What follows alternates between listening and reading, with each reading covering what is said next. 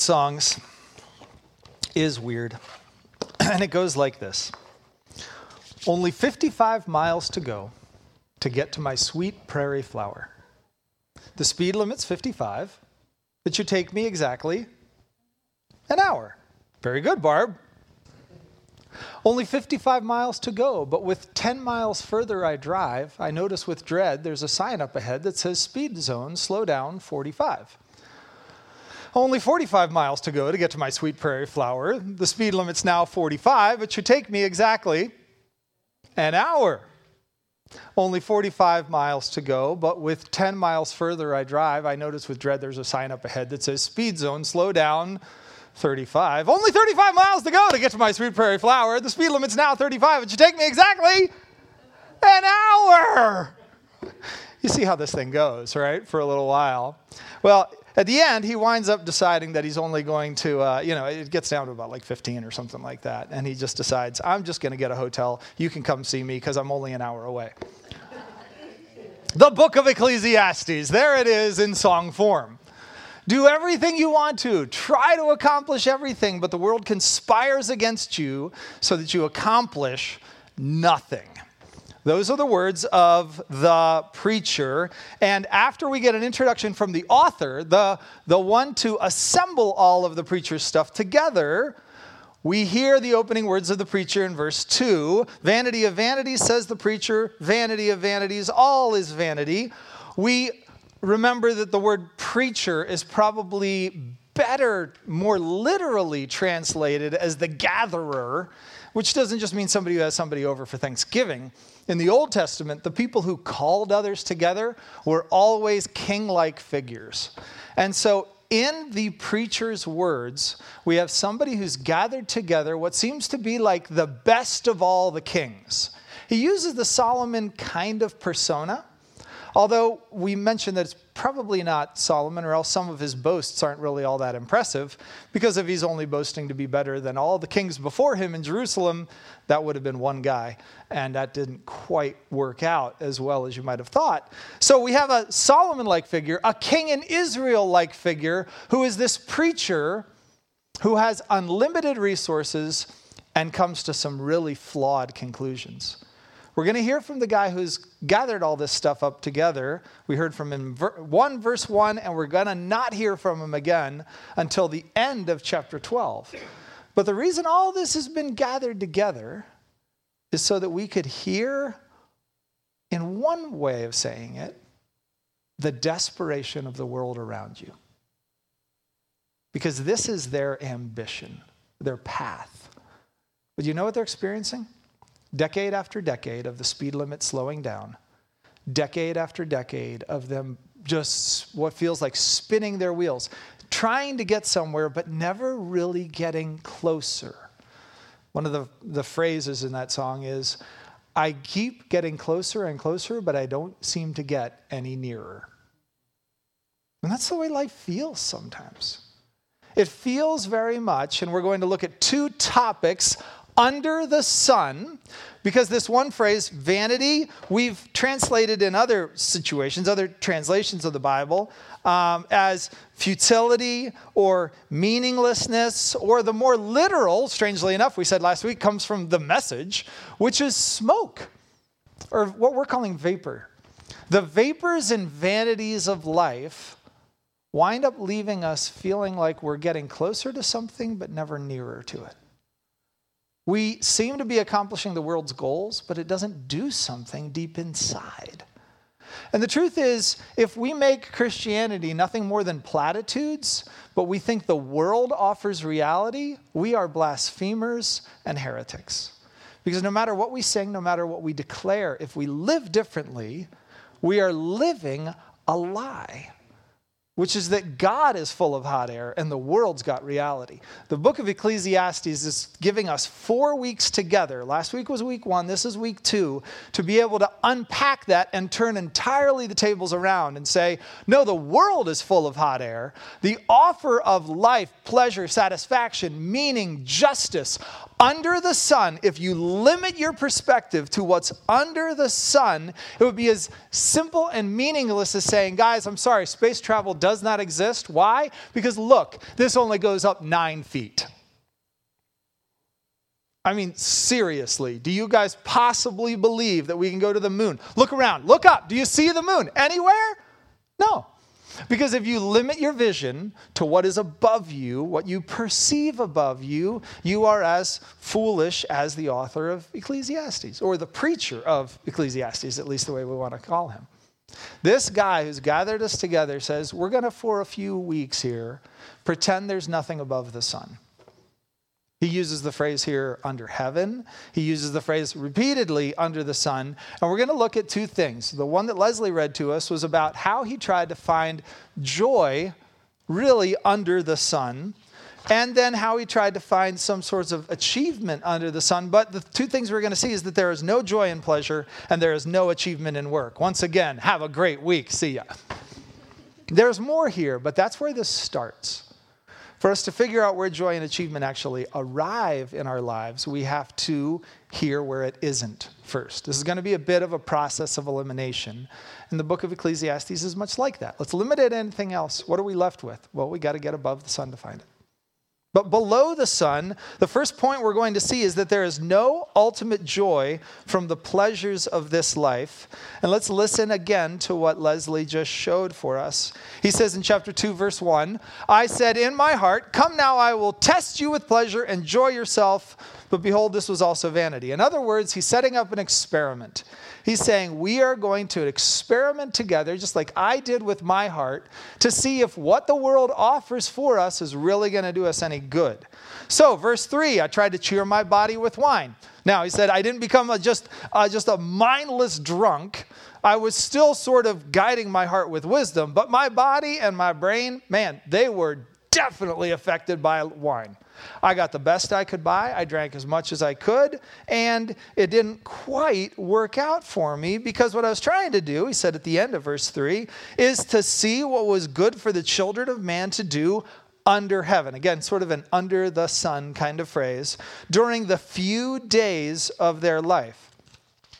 And if you're kind of wondering why is he so obsessed with the futility of life, go back and listen to last week where we saw how time and death invalidate all of our illusions of permanence, all of our illusions of the fact that what we build endures forever. He was basically saying, nah, man, time and death are just going to mock you terribly when you try to live that way.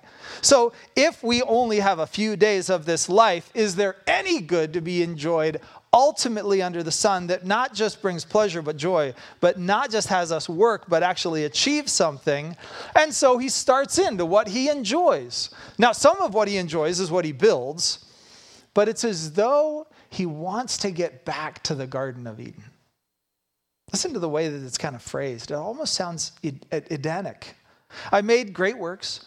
I built houses and planted vineyards. I made gardens and parks, all kinds of trees. I made pools and water of forests growing from trees. And I bought male and female slaves, and I had slaves who were born in my house. Now, again, just for verse 7, so that we can be very clear, this is not the Bible like endorsing slavery, all right? Just like the other verse was not endorsing drunkenness. This is a guy, and I would not recommend this experiment. It's been done. Don't try to repeat it. But He's saying, look around. People get drunk to have a good time. People build things for themselves. People even exert power over other people, and not just over these people, but over their children. So everything's growing in this world that he wants, right? Every garden is growing, pools are there, even his slaves are multiplying because they're having kids, all of whom belong to him. And I had, verse 7, continuing on with this idea of bio- biological growth, I had great possessions of herds and flocks more than any before me in Jerusalem.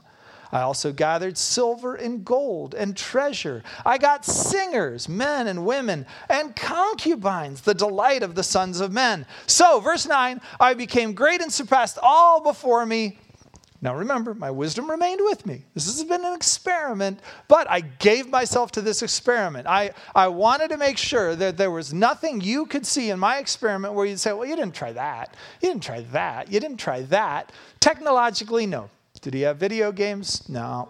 But he did have concubines and singers. Did he have every drug available to him today? No, but he had the best wine of the day. He took what was offered to him in the day and said, There's nothing any of you could have done that I haven't done. Now, sum it up this way. And this is where Eden seems to a little have an echo again. Whatever my eyes desired, I did not keep from them. When she saw that the fruit of the tree was desirable, I plucked the fruit and I ate it like a slobbering idiot. I had juice just pouring down. I had as much as I wanted. I just went to that tree and I just gobbled everything that I possibly could. And I kept my heart from no pleasure. My heart found pleasure in all my toil. And this was my reward for my toil. It's almost as though he's setting us up to say, that's it. Can you think of anything else that I could have enjoyed more than wine and my works, or gardens and great works, or silver and slaves, or singers and sex? Whatever I wanted, I went for it. There was a time we were meeting in the back behind the barn with a group of guys, and I, I, I asked this question. I said, if, if the Lord were to return today and take you from your life in its current form, is there anything that you've been waiting for you where you'd be like, um, Jesus, could you give me a week? Because I haven't been able to this. Now, I was around a group with some young men there and I can tell you they were thinking about the concubines a little bit. Like, well, wait a sec. I, that means I go to heaven as a virgin. I don't, I don't know what I think about that. But it's not just that kind of desire that drives us in life, right? No, no, wait, wait, wait. I've been working on this project. That project was going to get me that promotion. And that project and that promotion were going to bring me the joy and the, the feeling that I really wanted, right? That was to be my reward. Marriage was to be my reward. This thing that I've been waiting for, that's to be my reward. This is what he says at the very end. This was my reward. It's all you got. Then I considered, verse 11, all that my hands had done and the toil I expended, and behold, all was vapor. All was vanity and striving after wind, and there was nothing to be gained under the sun. That phrase, three times in chapter one, five times here in chapter two, 19 times for the rest of the book. Under the sun, under the sun, under the sun, under the sun. That's his phrase. Look up, see the sun, see the sky. That's all you got. Everything you can perceive and experience from here down, this is the best of it. Can you list anything that I didn't enjoy in everything I've just told you? Because I tested my heart and I gave myself to it. Is there anything you would have wanted that I didn't get to experience? I don't think so. I had unlimited resources, and particularly in a peasant culture, more or less like what he's referring to, where you have only what you've earned for that day, where the main form of currency is a day's wage, and you had to work for that day in order to get it. He's got everything. He is just representing life under the sun, and there is nothing. His conclusion at the end is that life's joys disappoint. They always disappoint. Early on in Tom Brady's career, after I think his second or third Super Bowl, he was getting interviewed, and he was already, they've said of Tom Brady, he probably has had at least two separate Hall of Fame careers. Like if you divided his career after the first part, he was already going to be in the Hall of Fame. Or if you said that that didn't even exist, and then you just took the second half of his career, he would be in the Hall of Fame just for that. This is a guy who's been like two people's worth of Hall of Fame work. And right after that first one, they were interviewing him, and his phrase was this God, it's got to be more than this. And honestly, if you went back and asked him, did you get everything you wanted? You divorced the one wife, you got the supermodel wife. You got all the popularity, all the fame. You had two Hall of Fame careers. Are you deeply satisfied now? He'd come back and say, Nah, man, the preacher got it right. The joys of life disappoint. Point one. Let's move on. Because it gets worse. That's the nice thing that you're about to see. Not only is pleasure under the sun cursed, but really the way that that that that we experience work under the sun, man, that's the curse, right? Cursed is the ground because of you. Thorns and thistles and pain because of you. Sweat on your brow because of you. And the preacher says, eh, let's test the curse. I don't know. It can't be that bad. Let's see what we can really do. And if work is cursed, is it really cursed? And he says, yes, work is cursed. And this is going to have echoes of last week, so just listen along. We jump to verse 18. I hated all my toil in which I toil under the sun, seeing that I must leave it to the man who will come after me.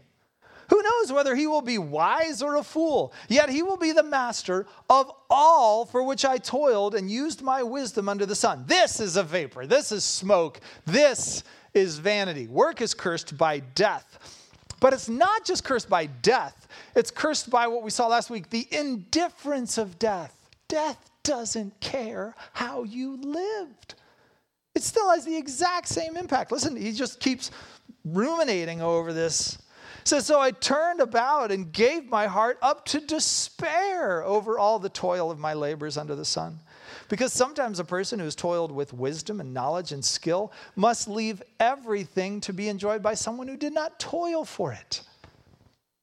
It's not just death, it's the inconsequential nature of what you've done because somebody else is going to get your stuff. And it doesn't matter whether they're righteous or you were righteous, whether they're lazy and you work, it doesn't matter. You don't get to keep it. So work is cursed. Work is cursed by death. Work is cursed by indifference. And then before you die, let's just kind of deal with the process of death. Work is cursed by exhaustion. Verse 22 What is man from all the toil and striving of heart with which he toils beneath the sun? For all his days are full of sorrow, and his work is a vexation. Even in the night, his heart does not rest. You ever had a work week, day, month? You ever had a career like that? It just feels like you're vexed and tired day and night. That's because work is cursed. And this is a vanity. Verse 24 There's nothing better for a person than that he should eat and drink and find enjoyment in his toil.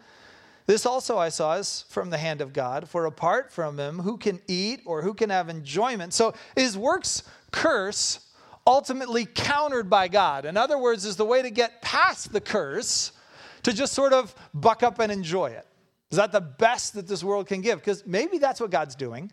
Maybe God's saying, yeah, things aren't going to last the way you want. Maybe you won't be able to enjoy it the way you want. But at least there's this the ultimate counter of this curse is just make the best of it. Maybe. I think there's a little bit of wisdom here we're going to, you know, kind of come back to. But it's not just that, it's because the, work, the curse of work is also complicated then by sin. For to the one, verse 26, who pleases him, God has given wisdom and knowledge and joy. But to the sinner, he has given the business of gathering and collecting only to give it to the one who pleases God. This is also vanity and a striving after wind.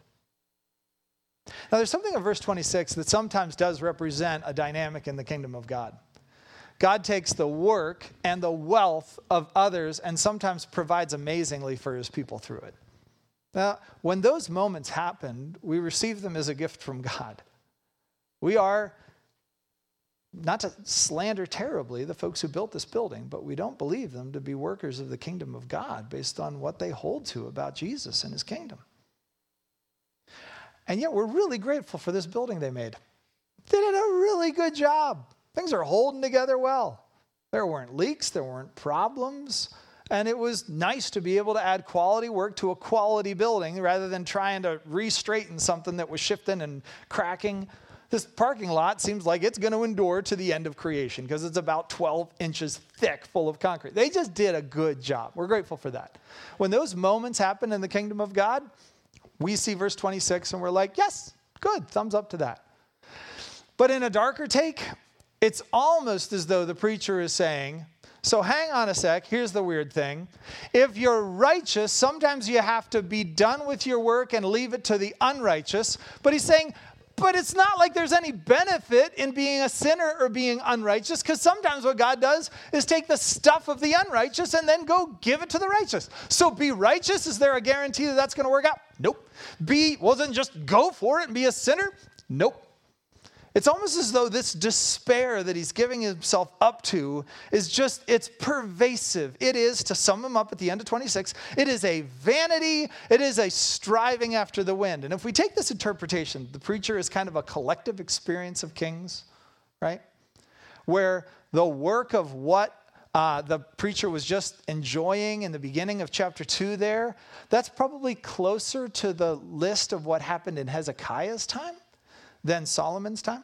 So if we take that perspective, you, you, you may not know too much about the kings of Judah and their legacy, but it's easy to think that after the civil war took place, after Solomon's son Rehoboam was incredibly stupid and decided, I'm going to increase dad's taxes rather than listening to the appeals of my people. And after another adversary, Jeroboam, came along and then used that political capital to be able to take all the tribes of the north. Every one of those kings in the north, wicked, wicked, wicked, wicked, wicked. All they did was establish idols so that people never go to, down to Jerusalem. They set up two places of worship. If you read the books of Kings, you will find that nobody in Israel was good. But where you could be wrong then is thinking that in everybody down south was good. But that's not true. Only 40% of the kings down in the south could even be considered good. 20 of them total, eight of them may be righteous. Now, that's a better record than what's going on up north. But what it meant for the legacy of these kings is that you rarely, if ever, had two godly kings back to back. It was almost that every revolution that was brought about morally and spiritually was followed by a son who was then like, ah, forget you. What are you seeing? You're seeing exactly what the preacher in Ecclesiastes is talking about. It doesn't matter whether you're godly or ungodly, somebody's coming along behind you, and everything you can work for is just going to get thrown off course entirely. He says it this way then, continuing on. Now, for a little bit, let me just warn you this is like the, if you're a fan of the Lego Batman movie, in the very beginning, Batman comes on and he's like, get ready for some reading. We've exhausted everything we're going to look at in chapter 2, but I am going to read to you a bunch of verses that are going to help us just hear the collective weight of what this despair is. So get ready for reading. Here it is. Chapter 4, verse 7. I saw vanity under the sun, one person who has no other, either son or brother, yet there's no end to all his toil. And all and his eyes are never satisfied with riches, so that he asks, For whom am I toiling and depriving myself of pleasure? This is vanity and an unhappy business. So if you can't guarantee who your stuff goes to, and you just don't have any kids so that all of it's yours, guess what? Somebody's still going to get it. But that person never stops working. That's a vanity.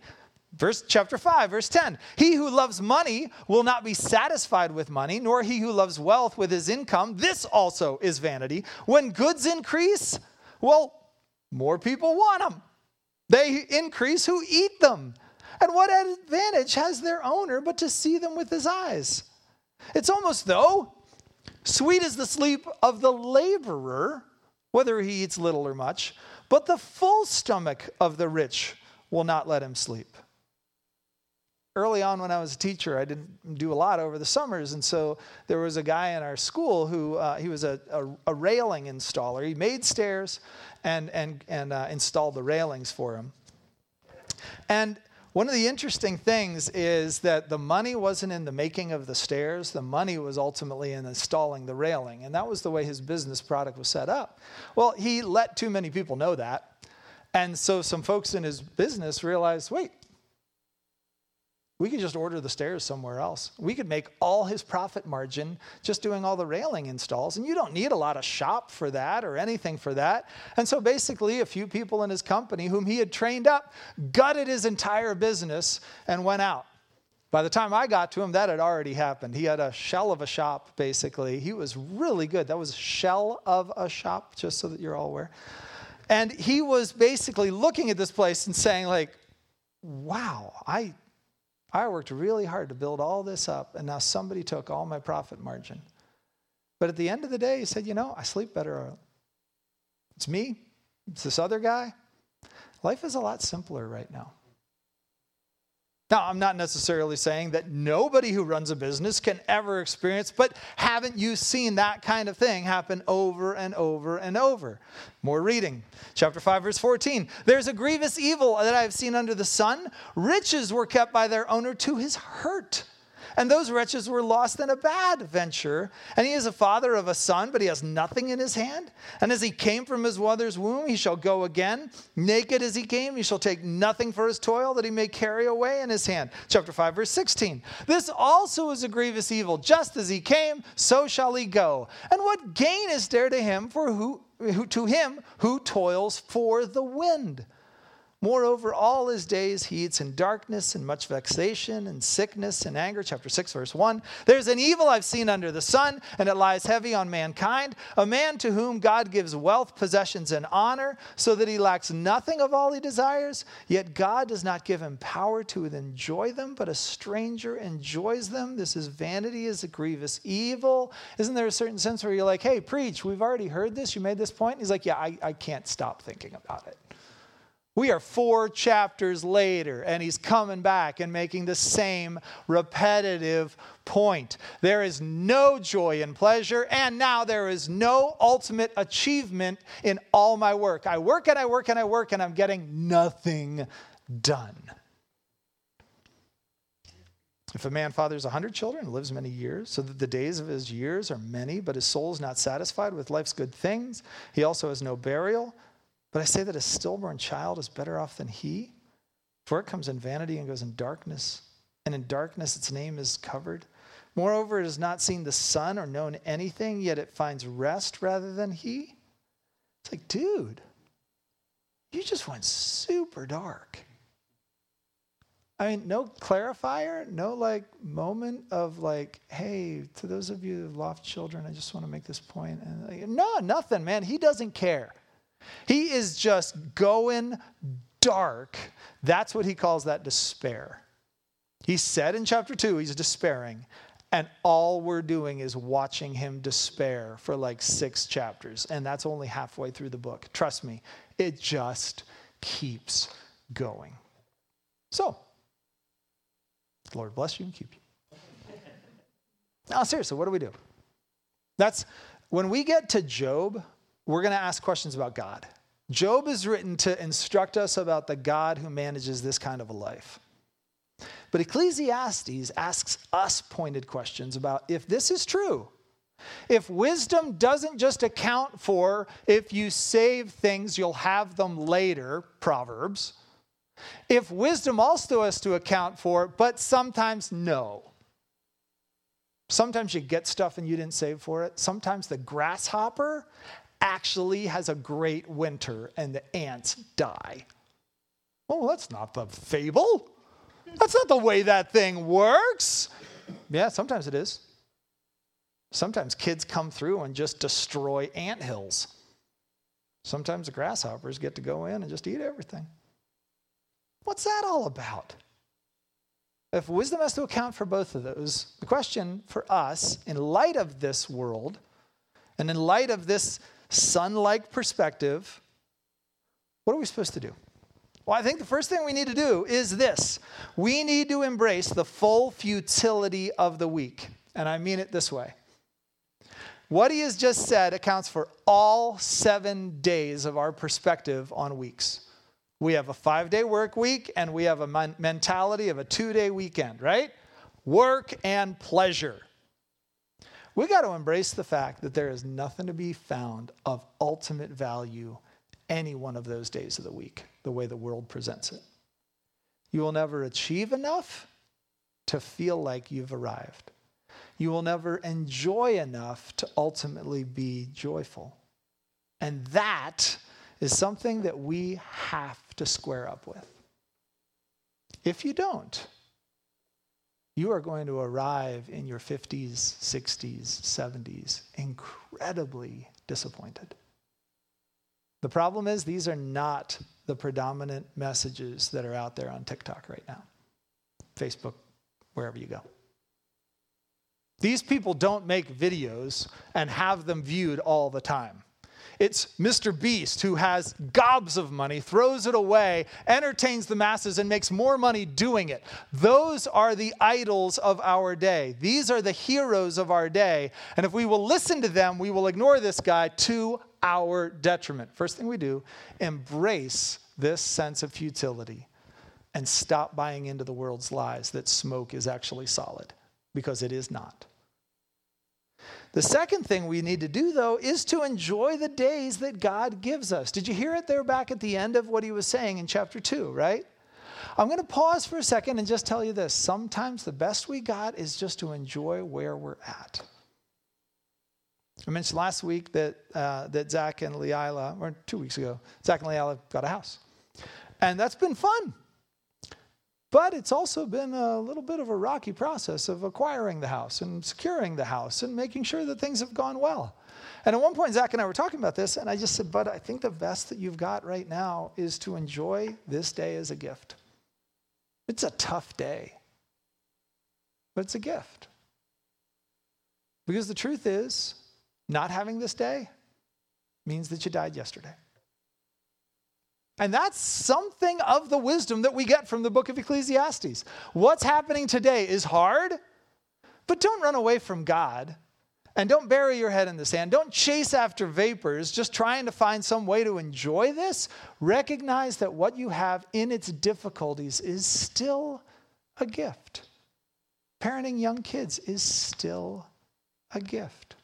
Working a garbage job is still a gift. Dealing with grief still a gift. So we're going to reject the full, or we're going to embrace the full futility of the week. We are going to enjoy the days that God's given us, and then we are going to utilize the time that God has given.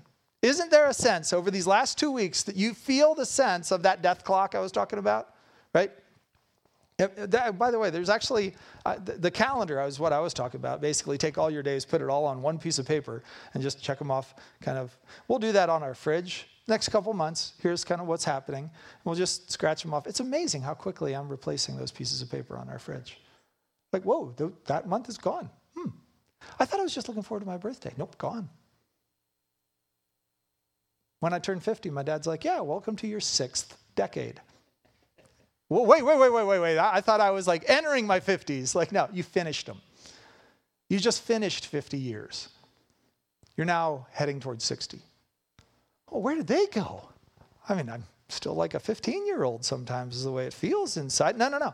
Time is fleeting. There's, there is a thing that you can download called the death clock that lets you put things on your computer and it just counts down at the very top. Like you've got your clock for how how's the day going, and then it's the death clock for how many like days you've got according to you know the extrapolated variables that you put into this thing. You may or may not find that encouraging, but you do have to do this. Recognize you don't have unlimited time. We really don't. And because it's limited, then today won't come back when I was a, a, teacher, I got to sit in on um, one of the other teachers who would come in and teach study, skills. And she said, I want you to pretend that every day I am going to put $20 in your pocket. No, it wasn't 20. I'm doing this math wrong. 18. She was assuming, yeah. She was, a, no, I'm doing it wrong. 16, sorry. She was assuming four, hour, eight hours of sleep. There we go. Sorry, I, I, I, should, I had this one and then I lost it. 24 hours minus eight hours of sleep. $16 is going to be in your pocket every day. But it only magically appears a dollar at a time every hour. And if you forget to put your hand in the pocket, you can't take that dollar out, it'll disappear. So if you skip the 12 hour dollar, you don't get it. If you only put your hand in your pocket five times during the day, you only get five bucks. You don't get 16 bucks. What would you make sure you do? And the kids are like, well, I'd make sure I set an alarm and I'd use, I'd put my hand in my pocket so I could just get those dollars and just keep them going. She's like, yeah, very good. If you did that, you know, then 16, 16, 16, 16. What's she, what's she saying? That's time. It's not money. That's the way time kind of works. You get your eight o'clock hour. You get your nine o'clock hour. You get your 10 o'clock hour. Now, sometimes resting well is a good use of that dollar. But it's amazing how many we fritter away, isn't it? Sometimes, as we thought about last week, sometimes frittering that dollar away looking to the past, and sometimes frittering that dollar away planning for the future, but forgetting that in the process that dollar disappears from us. We want to make sure that we're utilizing the time that God's given us. And then, points four and five, trying to get here, we do want to make sure that we use the strength and the resources that we have, our work, not just for our little sandcastles, but actually to contribute to something that God is doing that's enduring. If we can be a part of helping believers in Nepal when it doesn't feel like there are others who are with these particular believers, then why would we not do this? Barb and I were talking about the other week. Okay, kind of what's next? And Barb's confessing this desire to be like, well, I love you guys, but I'm I'm going to be in Nepal.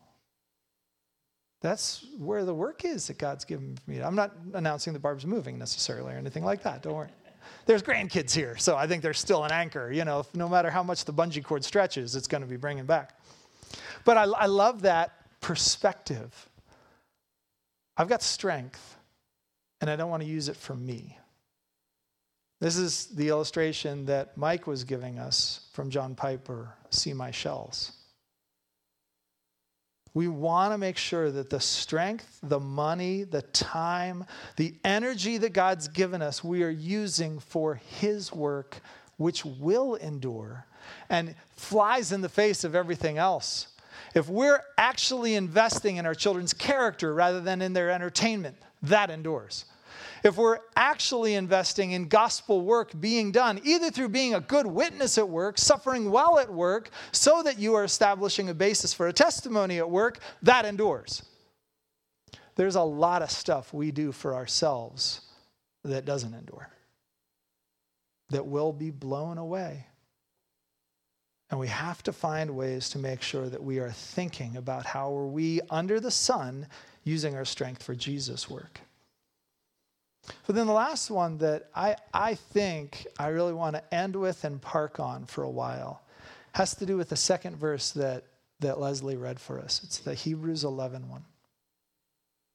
Hebrews 11, as you know, is what's been called the Hall of Faith. People who see what's going on in the book of Ecclesiastes and say, no, I'm going to live for something else. And the point that he makes at the very end of that little text there is without faith, it is impossible to please him, for whoever would draw near to God must believe that he exists, one. And we have whole apologetic discussions about that. Faith has to acknowledge the existence of God, and we can we can present to a world that it is actually logical to believe in the existence of God rather than the randomness chance without a God. It is more probable, it seems, to believe in God's existence, but that's only one half of faith.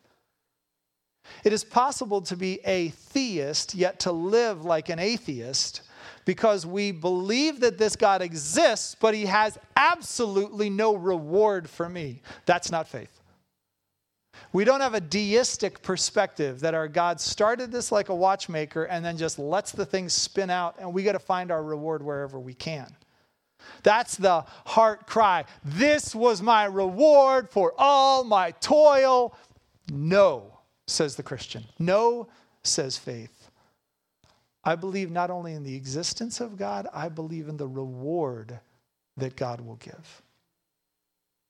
And so our fifth point is that we find joy in God's presence as our reward under the sun in the midst of difficulty.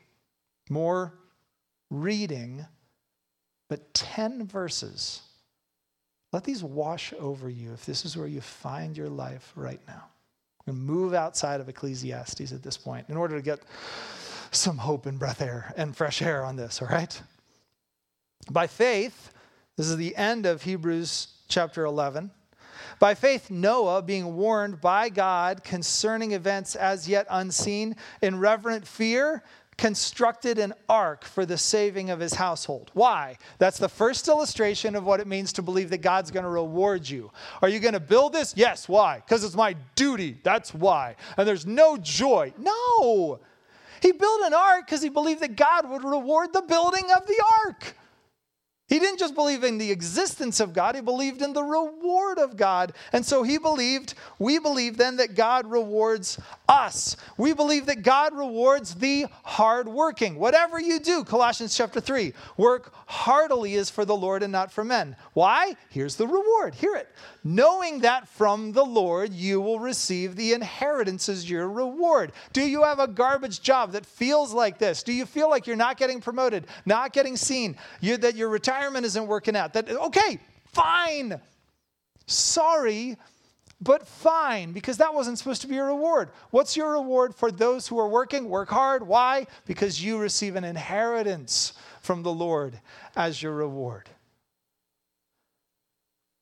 We believe that God rewards the unseen. You know these verses from Matthew chapter 6. When you pray, go into your room and shut the door and pray to your Father who's in secret. Why? Jesus couldn't be more clear here. And your Father who sees in secret will reward you. When you fast, anoint, look good. Why? Because your Father who sees in secret will reward you. Give this way, pray this way, fast this way. Why? Because God is a rewarder. Believe it. You don't have to post your devotions.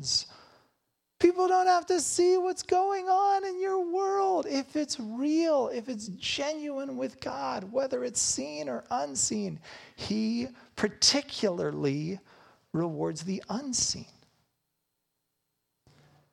We believe that God rewards the hated.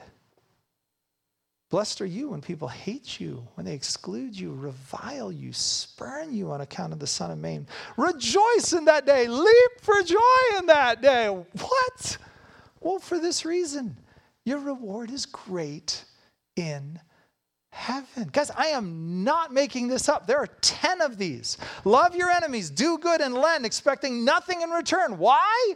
Why get ripped off by somebody who's a cheat? Because your reward will be great. And you will be sons of the Most High. Why? He's kind to the ungrateful and the evil. This was the verse that carried me through Spanky. Spanky was my black car. The car from, from we used to bring Zach home from the hospital. My little black 1994 Civic hatchback. It was great. It was the SI model. And I was backing out in a parking lot and somebody slammed right into me. And It was like, oh, please, please don't call the cops. Don't call the cops. I'm like, yeah, okay, I get it. I get it. He came around, he smashed into my trunk. Poor Spanky. Got information, had a witness, didn't call the police. Came home, got a phone call from dad, not my dad, her dad. Here you rear ended my daughter. No, no. Yeah, you, you backed into her. That's what she said. And that's the way it ended. Called the witness. Oh, I don't want to get involved. Injustice, unfairness. This was Spanky, my heart's delight. But I chose to love my enemies and to do good and to be kind. I got his number and I called him back and I said, I don't agree with anything. I think you're lying. But God's been kind to me whenever I've been unkind and ungrateful. And this is the way he deals with the world. So this is the way I'm going to deal with you. I am going to step back and not pursue this with you. But understand, it's not because you're right. I had to say that. But it was this verse that God rewards the kind. He rewards the generous. Given it will be given to you. Good measure, pressed down, shaken together, running over, put in your lap. Why? Because with the measure you use will be measured back to you by God.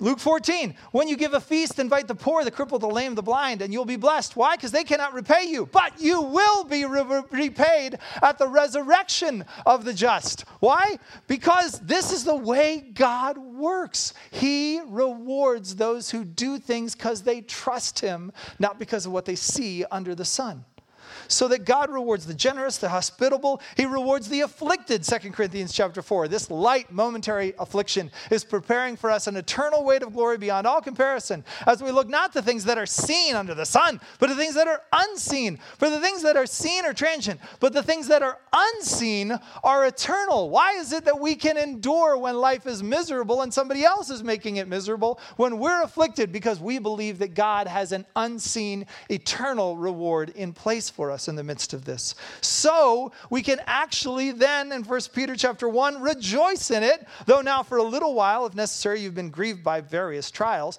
so that the tested genuineness of your faith, more precious than gold that perishes though it's tested by fire, may be found to result in praise and glory and honor at the revelation of Jesus Christ. So at the end, if God actually blesses work for eternal purposes and actually brings joy through his presence, then we believe that God rewards the faithful. 2 John verse 1 Many deceivers have gone out into the world. Those who do not fe- confess the coming of Jesus Christ in the flesh, but watch yourselves so that you may not lose what we have worked for but may win a full reward.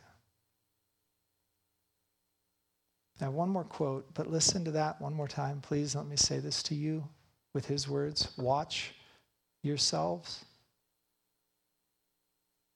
You're walking back into a climate of lies you are walking back into the smoke and the toxic vapor of this world that will tell you that to be presently popular is better than to be eternally faithful. You are walking back into a world that will tell you that what you see under the sun is all there is. And we need to teach our children differently. We need to set examples differently. We need to speak with our neighbors differently. We can't offer them what they've already got because it's killing them and it's leading them to this same internal despair. They are desperate for something different. And so I am pleading you watch yourselves in the midst of this culture so that you may not lose what we've worked for, but so that you and we may win a full reward.